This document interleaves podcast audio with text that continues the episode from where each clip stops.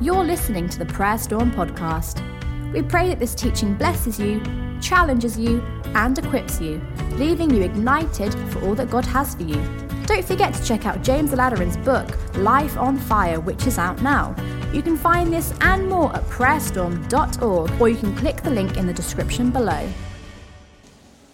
All right, we have an executive summary of the work of creation in the book of Genesis, chapter 2, and that's where I want to invite us to. Genesis, chapter 2. Now, listen to me. The, I feel with great intensity the fire, the fire that is emanating from an angelic messenger that God has released into this place. I feel with great intensity. And it is very likely that while I'm trying to teach, God might begin to kindle the flame. So, just in case you find someone screaming close to you while the teaching is going on, those kind of things happen in the presence of God. Amen. All right. Thus the heavens and the earth were finished, and all the host of them. And on the uh, seventh day, God ended his work which he had made, and he rested on the seventh day from all his work which he had made. And God blessed the seventh day and sanctified it, because that in it he rested from all his work which he had created and made. Verse 4 is my emphasis. These are the generations of the heavens and the earth when they were created in the day that the Lord God made the earth and the heavens. My challenge, the challenge I have with that verse of scripture, if you understand the context and the progression of revelation, God is just beginning the work of creation. And then we have a word there generations. I thought the word generations will find expression uh, somewhere into the line, not just at the beginning. And that's why that particular um, representation calls for a linguistic investigation so that we can probe and travel into the original linguistic foundation uh, that was translated generation. Because I know the scholars in our midst understand that. Uh, the Hebrew language and the Greek language is deeper than English language. So, okay, I don't need to explain that. It's deeper than English language. For instance, in my local dialect, there is no word for stubborn. All right? It means that English language is deeper than my local dialect. All right, so eh, Hebrew and Greek are very deep. And uh, I believe God chose to communicate in these languages originally because of their depth and the, their dexterity and flexibility of explanation. Because um, communication and communicating things that are in the realm of heaven uh, language does a lot of disservice to that kind of communication, all right? So it is needful for us to conduct a linguistic investigation into the word that was used fundamentally, that was eventually translated as generations in English language. So if you have an electronic Bible, click on generations. And when you do, you find a comparative, comparative word.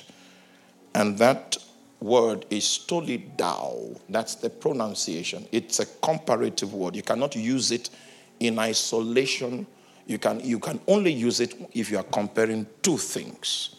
And so, in this reading that we have here in the book of Genesis, chapter 2, verse 4, what we are comparing, for which the word tolidao was used, is the heavens or the invincible realm and the earth or the visible realm. So we are trying to contrast and to compare. Now, Tolidao means to give birth to. You know, if if the last time I came here, you were very heavy. In fact, we had to pray for you. Lord, help my sister, but now she she's no longer heavy. So this child came from her. So what we are trying to establish here is that the invincible realm is the mother, Tolida, of the visible realm. And you know when this child was in the womb, it was the, the child or she was she she was connected to you through your umbilical cord. So if you if if you drink Coke, she drinks Coke. If you drink Fanta, she drinks Fanta. Because there's a link between you and the child. That's the idea of Tolida. that word suggests that there is a link between the unseen realm and the seen realm. The seen realm evolved from the unseen realm, and the umbilical cord is still linked. Such that if someone that knows the shape of the invisible realm, probably through the agency of a spirit of error, maybe the person is a, is a warlock and he knows the shape of the negative supernatural realm, he can use his knowledge of that realm to change something in the natural realm without having to do it physically because of the umbilical cord connection. Totally down. The scripture is trying to make us understand that the natural realm is a mere victim of the activities that are obtainable in the supernatural realm.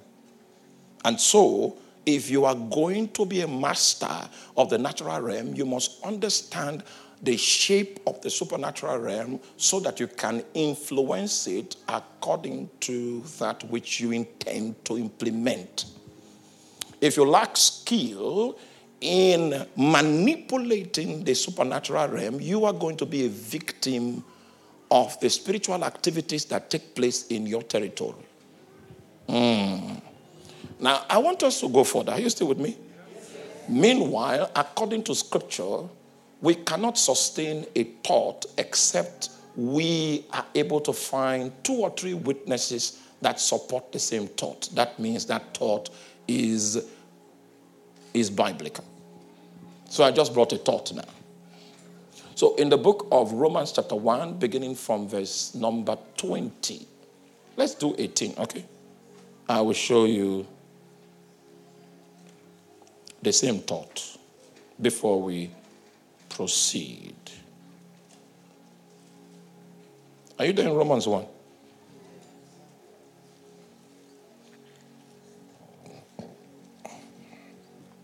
All right, we might need to consult a simpler translation subsequently, but let me do my old King James. I was trained with old King James, so just bear with me. For the invincible things of him from the creation of the world are clearly seen, being understood by the things that are made, even his eternal power and Godhead so that they are without excuse. Maybe we'll take it from a simpler translation. Who has another translation that is not King James Version? NIV, okay. Just read, just read. I will amplify. Okay. If you have a microphone, you may arm him with a microphone so that he can help us uh, with the reading. Romans chapter 1, verse 20. Romans 1:20. We are taking it from NIV. Yes? For since the creation of the world, since the creation of the world, his invisible attributes, his, his invisible at- attributes are clearly seen, are clearly seen, being understood by the things. Being don't read it like a novel. That's the word of life. Being understood. Being understood by the things that are made. By the physical creation. It means, first of all, wait, stop there, stop there. I'll ask you to continue.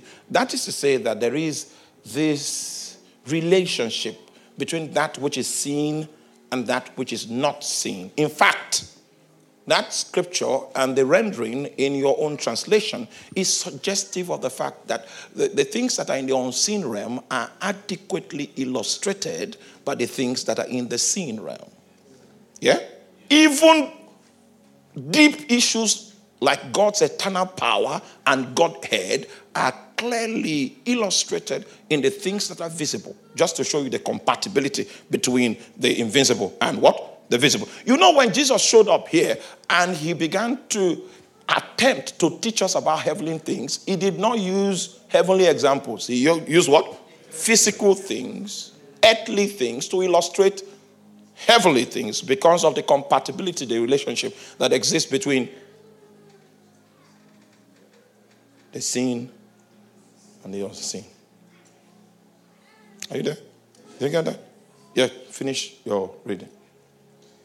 Even his eternal power. His eternal power is illustrated. And Godhead. The concept of the Godhead is illustrated. Why? So that they are. So that humanity is without excuse. The greatest evangelist is not Reinhard Bonnke, it's creation. If, if, you, if, you, if, you, if you think, you will find many things that you, puzzles that you cannot solve. It is suggestive of the fact that an intelligence, the delicate balance. I, I did a little, I studied in the sciences, and uh, it was always an argument in science class because I'll say, hey, like someone came up and said, Oh, we are a result of evolution. Then I said, Oh, okay, why, why are there still monkeys? If we came from monkeys, why is it that all the monkeys did not evolve? What happened? So it was, a, it was well, in fact, lecturers became weary of me. I say, Oh my God. But you see, there is no way you can escape the, the fact that there is an eternal power that is behind the delicate balance that exists in the visible creation. The visible creation is a pointer to the invincible dimension and the invincible personality that is behind everything that we see. The reason why there is relationship and compatibility is because the physical realm was given birth to Toledao. That's, where they, that's why they use the word generation. That was the closest English word to it at that time. It was given birth to from the invincible layer. Are you, are you, are you still with me? Now, so if we are going to have the capacity to influence this physical realm, then we must understand the shape of the invincible realm. Part of what priesthood does is that it's, it's an education pathway that acquaints us with the shape of the invincible so that through faith we can handle things that are not tangible and we can operate not according to circumstances and situations. Oh, you're not with me? How am I going to break it down? We operate according to the prompting of the one that is responsible for the actual physical creation. If we operate at that level, there is nothing that is in this realm that will have the capacity and the authority to tie you down successfully. It will attempt to. But because you have access to the dynamics of the divine supernatural, and I, I didn't just say the realm of the spirit, because once upon a time you are going to meet with someone that is educated in darkness and the person too is trying to colonize the space, that's when the superior nature of your priesthood will be superimposed upon his efforts. And it will be evident that you are in league with the personality that is behind creation. There are a few things we are going to see as we go into this lecture, uh, but I don't intend to take your time. But Based on the limits of my study, I found nine things about the shape of the spirit realm that is supposed to influence your prosecution of prayer. Nine things. Uh, but we'll talk, we'll discuss one for tonight. Just one for tonight. I think one should do. One should do. All right. Before I go into all of that, I need to show you Okay, maybe tomorrow I'll show you the currency. If you want to trade and transact in that realm, there is a currency that you need to use. So we'll look at that tomorrow.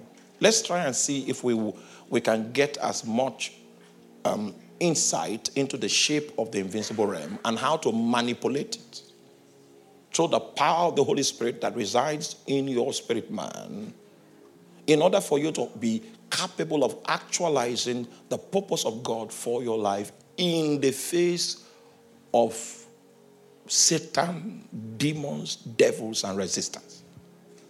Are you still with me? All right, let me show you something quickly. Go to the book of Genesis, chapter 4. As we identify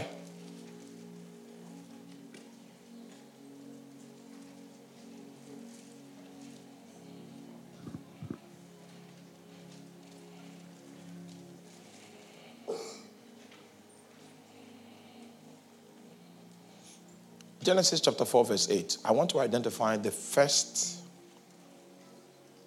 item that reveals the shape of the realm of the spirit. I said there are nine of them that I found. So it's not it's not limited to the nine I found, but that's what I found based on the limits of my own understanding. All right? So it can be more. Now, in the book of Genesis, chapter 4, verse 8, the Bible says this And Cain talked with Abel, his brother, and it came to pass when they were in the field that Cain rose up against Abel and his brother and slew him. And the Lord said unto Cain, Where is Abel thy brother? And he said, I know not. Am I my brother's keeper? And he said, What hast thou done? The voice of thy brother's blood crieth unto me from the ground. And now thou, now art thou cursed from the earth, which had opened her mouth to receive thy brother's blood from thy hand. When thou tillest the ground, it shall not henceforth yield unto thee her strength. A fugitive and a vagabond shall now be in the earth. Let's stop there. I know you noticed that the scripture that I just read reveals a court session. A court session. According to the witness act, act of Nigerian law, witness act of Nigerian law, there are only two kinds of witnesses that you can have in an event. The first witness is the eyewitness.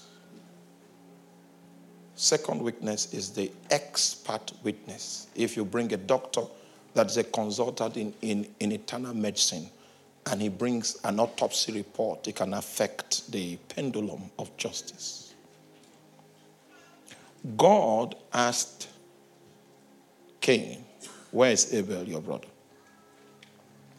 Seeing that there was no eyewitness and there was no expert witness report, Cain answered the court of heaven as though he was addressing a human court. And he said, Am I my brother's keeper? And indeed, if he were addressing a human court, his argument would have passed. Unfortunately for him, he was addressing the court of heaven. Are you with me? Number one, he didn't know there was any court in the realm of the spirit. Are you with me? so, because he didn't know, did not exempt him from the influence and the authority of that court. Mm. That's number one. Then, number two, he didn't understand the constitution upon which the court was operating. And so he felt that since there was no witness, no eyewitness, no expert witness, any reasonable constitution whatsoever will not be able to convict him of that crime. Just to clear his doubts, because he was not acquainted with the legal system that was handling the case. To clear his doubts, the case file had to be read to him. Let me, let me, let me read the item from the case file. There's an item there. Verse 10 is the item from the case file. He said, and he said, What hast thou done? The voice of thy brother's blood cried unto me from the ground. according to the constitution under which this justice system is established, blood too can double as a, a competent witness in this court. Uh, that was the day that Cain knew that blood has vocabulary. Blood can communicate. It, in fact, it was the blood that occasioned the writ of summons. It was the demand that the blood was making that was responsible for the court sitting to address the grievances of the cry that came through blood. Uh, have you studied your Bible in the New Testament? The Bible says that the blood of Jesus speaketh. Okay, let me stop there. Mm, let me stop there. Do you realize that after Cain lied, he was not allowed to speak in that court anymore? You know, normally before you start the proceedings at court, you need to, I don't know how they do it here, but in Nigeria, you take a note by what you believe. Uh, okay. If you are a wizard, you they'll get some items from from your workshop and in the name of those items you need to take an oath so that we can be sure of your compliance, your integrity. We know that you, you lie every day, but in the light of this material that was re- recovered from your workshop, for the few minutes while the case is on, we are expecting that you will tell the truth. Are you still with me? So he lied in court, and from that point henceforth, his contribution was no longer required. Little cross examination that was done because you know the conversation began with a question Where is Abel, your brother? I know most of you have been in court before. If you have an intelligent lawyer that is on the other side, you have every reason to pray because the lawyer knows how to rope you in to make a comment that would, would disqualify your case before the court. God began with cross examination to see if there was any substance in Cain's position. Even though he was almighty, he submitted himself to this legal activity so that the man will know when judgment is meted out, he will accept the judgment because he knows he's guilty. So God is trying to prove to him that he's guilty. Now, all of these systems cannot be in place if there is no deliberate court that is operational in the spiritual realm. Meanwhile, it is needful for us to look upon the judgment that God gave Cain. First, he said, And now thou art cursed from the earth. He said, When you till the ground, the ground will no longer yield unto you her strength. A fugitive, because he would think that, okay, the problem is with Manchester, he will move to Glasgow. And Glasgow will refuse to yield to him her strength. Meanwhile, there is a judgment upon this man. It didn't affect his biceps. A, a, young lady can still look upon him and say, I love him. Eh. and not know. May the Lord give you understanding. that judgment is hanging upon him. The reason why I went to this scripture, this is the best scripture that illustrates the fact that the unseen realm is capable of justice, of judgment, and equity. Are you with me? Can I take you to another scripture now to explain this matter in detail? That scripture will now be Isaiah. So I'm showing you that the first shape of the unseen realm is that it is legalistic in nature. Most bondages you will find people having have legal undertones. They are transactions that have brought consequences and judgments on people that are traceable to legal things in the realm of the spirit. And if you do not have an eye, an ear for perception, you might find some people in a certain situation and you may think they need counseling. Say, no, this guy needs a counselor. And some some marriage issues, some marriage contentions that take place, you might think that, oh, we need to see a counselor. Stay with me. In the book of Isaiah, I'm, I'm trying to lay it out eh, clearly before we begin engagement. All right? Because we have realized that this physical realm is a victim of the unseen realm. Meanwhile, there was one of, there was, I don't know, I don't want to mention the name of the place. I was somewhere in the Midlands. And I woke up in the night to pray and I saw that the place, well, I have a gift, the gift of discernment of spirit, and I can discern a territory. I can see a territory from the realm of the spirit. And I saw that city from the realm of the spirit and I saw it in the grip of witchcraft. And trust me, if I tell you witchcraft, I know it. I know it in my family. Not from books and from movies. May the Lord give you understanding. uh, I'm saying that there are members of my family that are very professional practitioners of witchcraft. So I know the signs of it when I see it. So if I tell you that I, I saw a city in your nation held under witchcraft, trust me, I know what I'm talking about.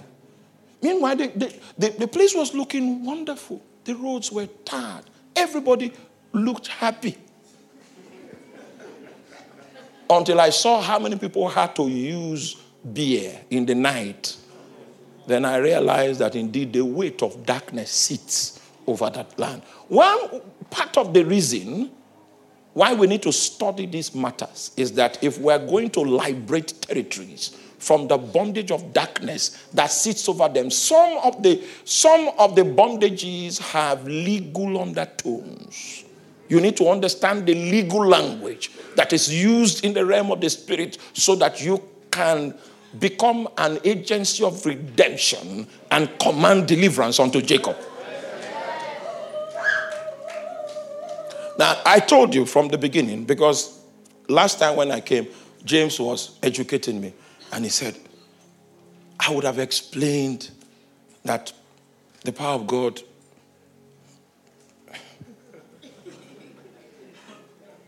So I'm trying now. It's normal, right? It's normal for God to move in the name of Jesus. So come with me, come with me to um, Isaiah.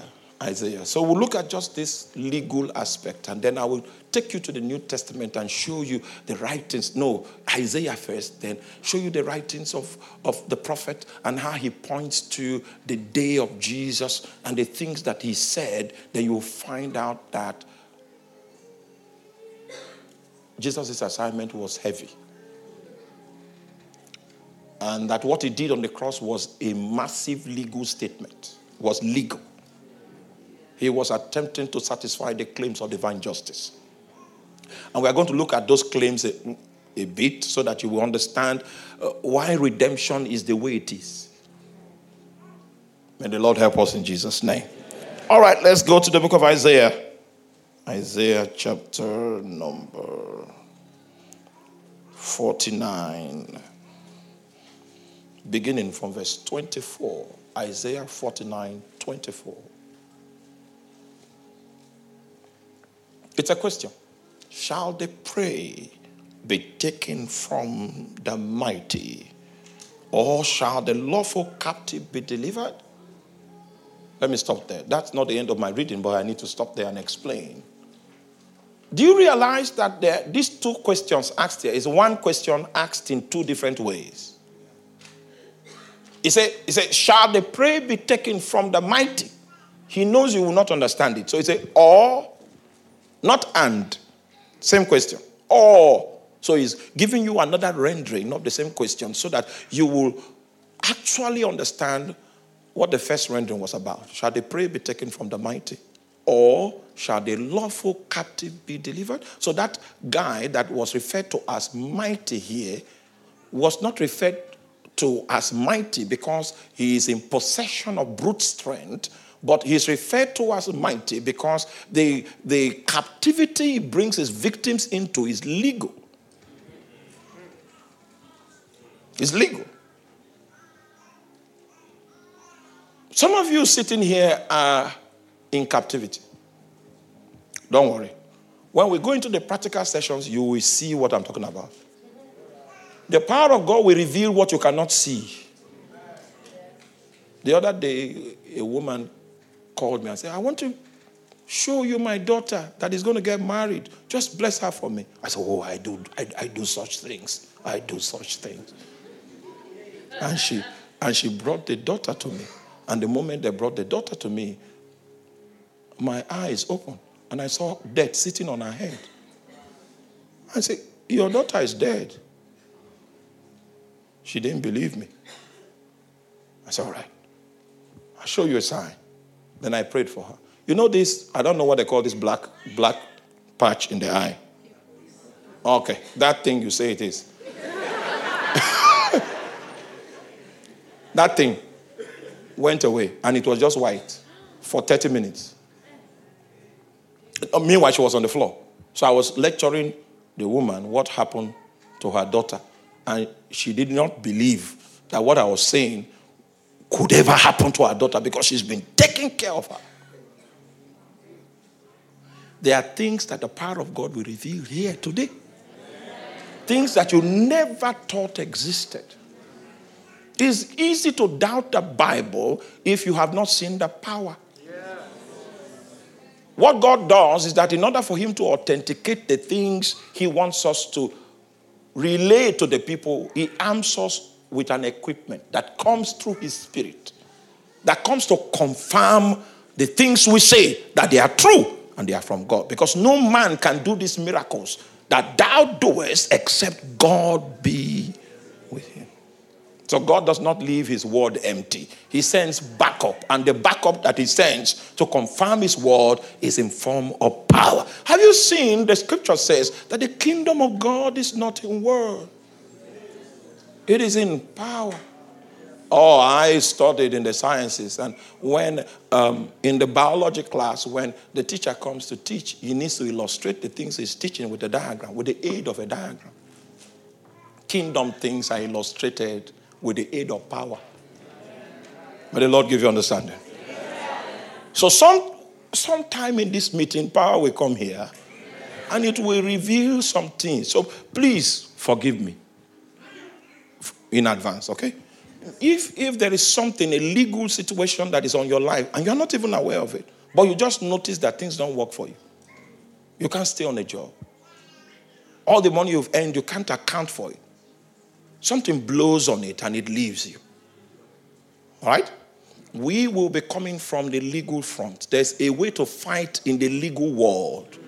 It's not every battle that is on the war front, some battles are in the court. Mm. Uh, you might just find 20 people in the courtroom, but the result of that procession would, would put somebody away for life. 20 people, just 20 people.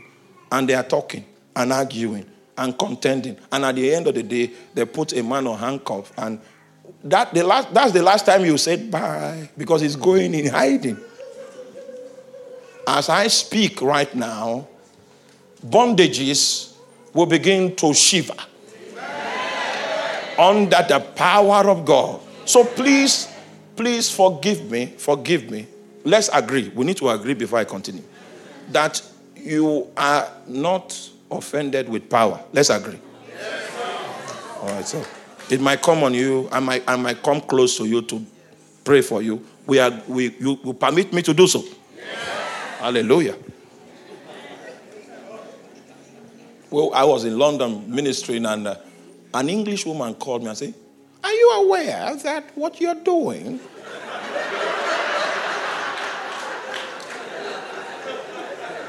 that's why I'm, that's why I'm taking permission from you. I am a young African boy that found Jesus. And the Jesus in me is powerful.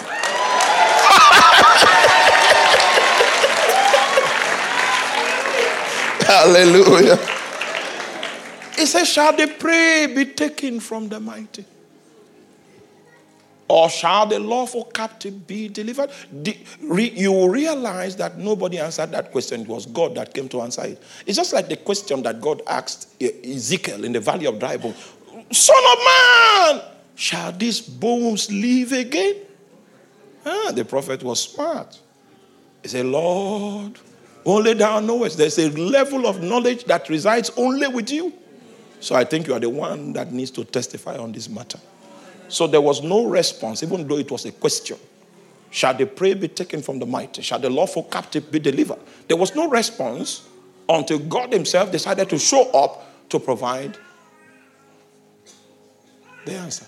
Let's find the answer. But thus saith the Lord even the captive of the mighty shall be taken away, and the prey of the terrible shall be delivered. How will he do that? He said, I will contend with him that contended with thee. You are not with me? There is, it is a twofold process. There's an aspect of it that has to do with contention, there's an aspect of it that has to do with saving. He said, I will contend with him that contended with thee, and I will do what?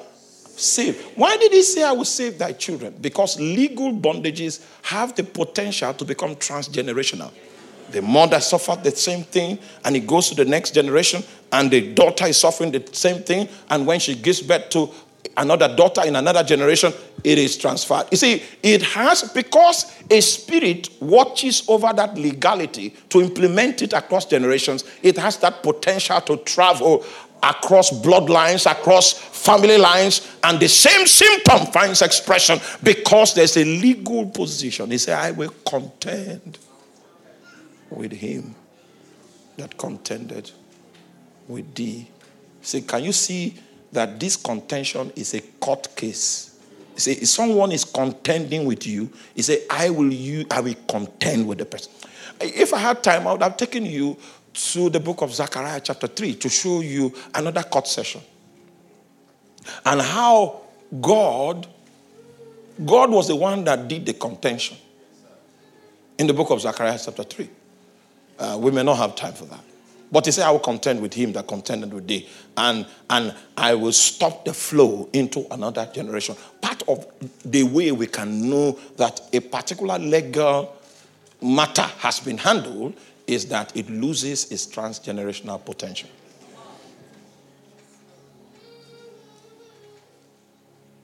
Trust me. I came into ministry at a very young age. As you can see, I'm still very young. So, but 1994 is when I started. So, till today, that's how many years now? 20 something years. 28 years? 28 years. So, for 28 years, I've been doing devils, doing demons. I've sat with people, trying to track things and trying to provide help to the power of God. I saw how, how, how totally, totally disarmed I was without insight. My zeal, my compassion had no value in that matter except I see the legality. Then I will now know what set of items in the kingdom of God can neutralize the voice of that legality so that God can have a ground through my priesthood to step in by his sovereignty to contend. So, what my priesthood will do is that it will create a premise upon which God will be righteous to intervene. Are you there? Good. That's what I'm trying to do. I'm trying to build a bridge so that it will be legitimate for God to bring about an intervention because it is God that has the capacity to contend with Him that is contending with me uh, and to the end that He will save my children. Are you there? So you have seen how that legalities can be the root of bondages because the spirit realm allows legality. What's the first shape? And you must understand the law of the Bible. The law of the Bible, if you read and study the pattern, you will see that if it's God that causes a problem, it's only God that can solve it. If it's an angel that causes a problem, it will be an angel that will solve the problem. Just like in the book of Genesis, it was man that caused the problem. He rebelled against God and chose the tree of death instead of the tree of life. Because the tree of death, in eating of the tree of death, he was declaring independence from God. And death means separation from God. The moment he became separated from God, in any mode that he existed, he was an expression of death. So he left the, the tree of life and he chose the tree of death. And God told him the position of the justice system of heaven concerning that type of rebellion. He said, In the day that you eat of this fruit, in dying, ye shall surely die. It was man that caused the problem. And unfortunately, all men were implicated by that problem. So there was no man among us that was qualified in terms of stature to satisfy the, the claims of divine justice. So God had to introduce another man that was not a victim of the original mu- mutation. Are you there? That was why God, the story of salvation is how that God, the Son of God, became the Son of Man so that sons of men can become sons of God. He, he had to do that in order for him to satisfy the claims of divine justice. And the high place of the ministry of Jesus was not his miracles, was not was not his signs, was not the dead people that he raised.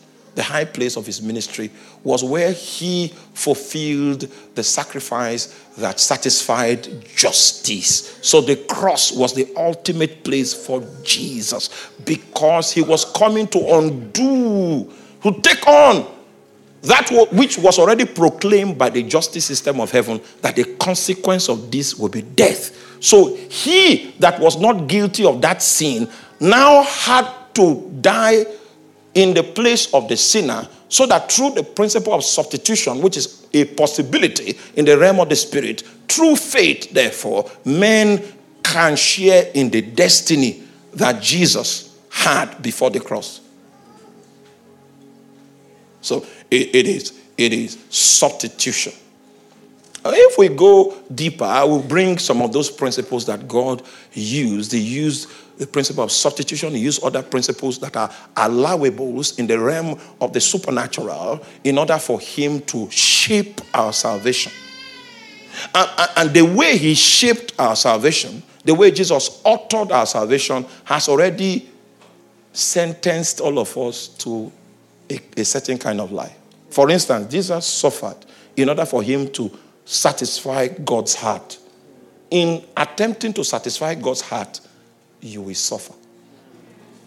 Because that's how our master authored it. Meanwhile, the Christianity of today and the preaching of today it seeks to um, take us out of that crucible. And it paints a different, that's falsehood. Because he was the one that authored our faith, and he will be the one that will finish our faith according to the pattern of his own life. So everything you find in the life of Jesus is part of our destiny. I know you won't say amen there.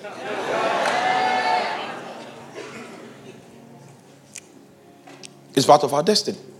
So there is, there are pains, there are sacrifices that you will bear, not because you are a criminal. That's a burden that you need to pay because that is how it was uttered. The life of Jesus has shaped our possibility, shaped our pathway. The way he died has shaped our experience. So that many years later, Paul now shows up and said, That I may know him, that I may know the power by which he rose from the dead. And you cannot have, yes, that's an experience in him because he rose from the dead. So resurrection is part of our experience. But there's something called the fellowship of his suffering. It's also part of our destiny because it's weaved into how he was able to achieve our redemption. So all of us are partakers of every element that culminated in the acquisition of our salvation. Yeah. There are many times you pray and say, change this. and he will leave you there for another five years. Mm. Not because he hates you. You too must bear that mark. It is part of your destiny. Do you understand that? So, as I am standing here and I'm willing, I'm available to suffer for his name. That's the correct orientation that every believer should have. There's a price that you will pay so that he will get maximal return on investment. May the Lord give you understanding. In the name of Jesus Christ. So that's number one. The first shape of the unseen realm is that it is a realm that is legal in scope. Are you there? I'll show you number two, and then I'll stop. Then we'll move to the practicals. Time gone. Number two, Malachi. Malachi chapter 3, verse 16. You see, my message has changed. This is not what I wanted to preach. I brought a theological piece. and someone's prayer has manipulated Verse 16, it says, And they that fear the Lord spake often one unto another, and the Lord hearkened and heard it. And a book of remembrance was written before him for them that fear the Lord and taught upon his name.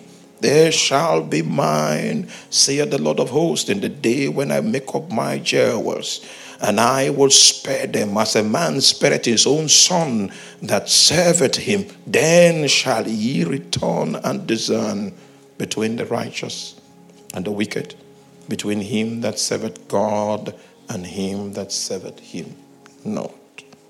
He said, They that fear the Lord, they speak. It's just like I visit your house and then we begin to chat, we begin to talk. Then at some point, the utterance that we are finding through God's grace to continue in that discussion. Eh, the utterance shifts. The reason why there is a shift is because something has happened overhead. You see, God was interested in the discussion that men were having, and then a book of remembrance was opened. Are you with me? Yeah. So, our normal fellowship. I visit your house, you give me a cup of coffee, and then we're just talking about our experiences that we have in God. And then suddenly the Lord seizes our vocal cords and we begin to speak by the Spirit. It's, it's very, um, it's not a very formal setting, it's very informal setting. But the Lord seizes it. When, if you ever notice that, it's because that's your moment together became a spiritual ceremony. And a spiritual ceremony is an activity on earth that goes on record in the realm of the spirit. Oh, you're not with me.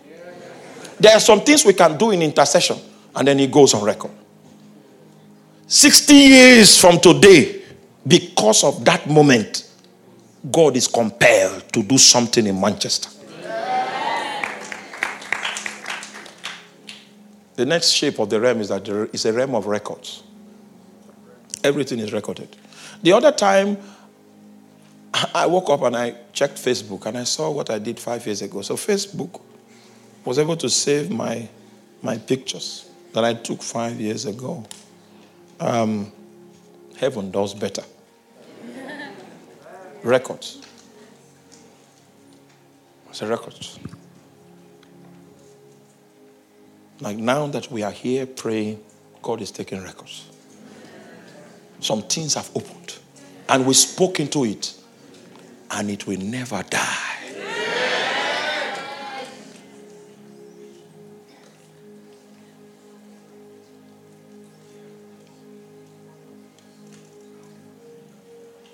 Sometimes, in order for you to intercede effectively for a territory, you will need to be shown the records, the ancient records that were kept in that territory. That's why you will see the collaboration that existed between prophets of one generation and prophets of another generation. You will find um, um,